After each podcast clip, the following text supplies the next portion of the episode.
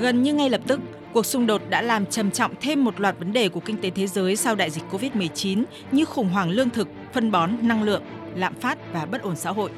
Một năm đã trôi qua, mặc dù tránh được kịch bản khủng khiếp nhất là suy thoái, nhưng những tác động của cuộc xung đột đối với nền kinh tế toàn cầu là không thể đo đếm.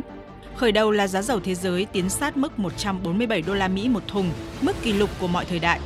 Chỉ số giá lương thực toàn cầu đạt đỉnh ở mức 143,7 điểm trong vòng 20 năm qua. 8,6% là chỉ số lạm phát trung bình của toàn thế giới năm 2022, ngưỡng cao kỷ lục của nhiều quốc gia trong nhiều thập niên. Cuộc đua tăng lãi suất phi mã trên toàn cầu, một hiện tượng ở cấp độ chưa từng có tiền lệ, Đáng chú ý là Cục Dự trữ Liên bang Mỹ đánh dấu chu kỳ thắt chặt mạnh tay nhất kể từ những thập niên 1990 cùng 8 đợt điều chỉnh với bước nhảy vọt siêu lớn 0,75 điểm phần trăm.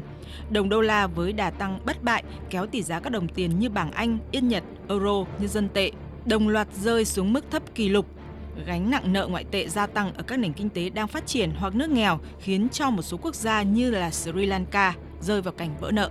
Lạm phát và nợ là chỉ dấu dẫn đến những khủng hoảng xã hội, một chiến dịch sa thải nhân viên lớn chưa từng có của các tập đoàn đa quốc gia hàng đầu thế giới xảy ra ngay vào những ngày đầu năm 2023.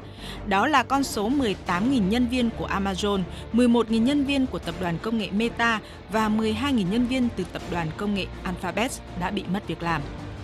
Tổng thống Pháp Emmanuel Macron đã nhận định thời kỳ no đủ không phải lo lắng của thế giới đã chấm dứt.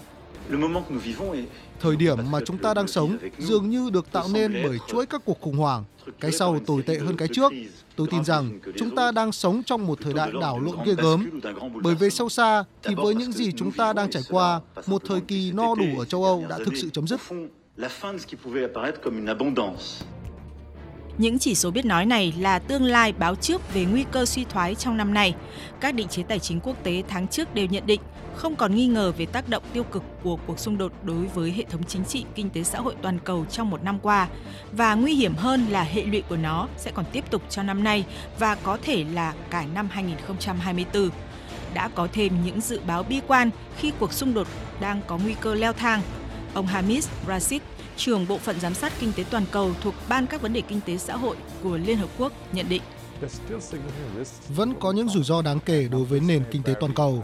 Những con số có thể tăng một chút, giảm một chút, nhưng về tổng thể, có thể nói đây là một năm rất khó khăn đối với nền kinh tế thế giới. Mức tăng trưởng 1,9% không đủ để phục hồi những gì mà chúng ta đã mất đi. Sự phục hồi chỉ đang chủ yếu từ những cái mà chúng tôi gọi là hiệu ứng cơ sở. Mọi thứ vẫn đang thay đổi.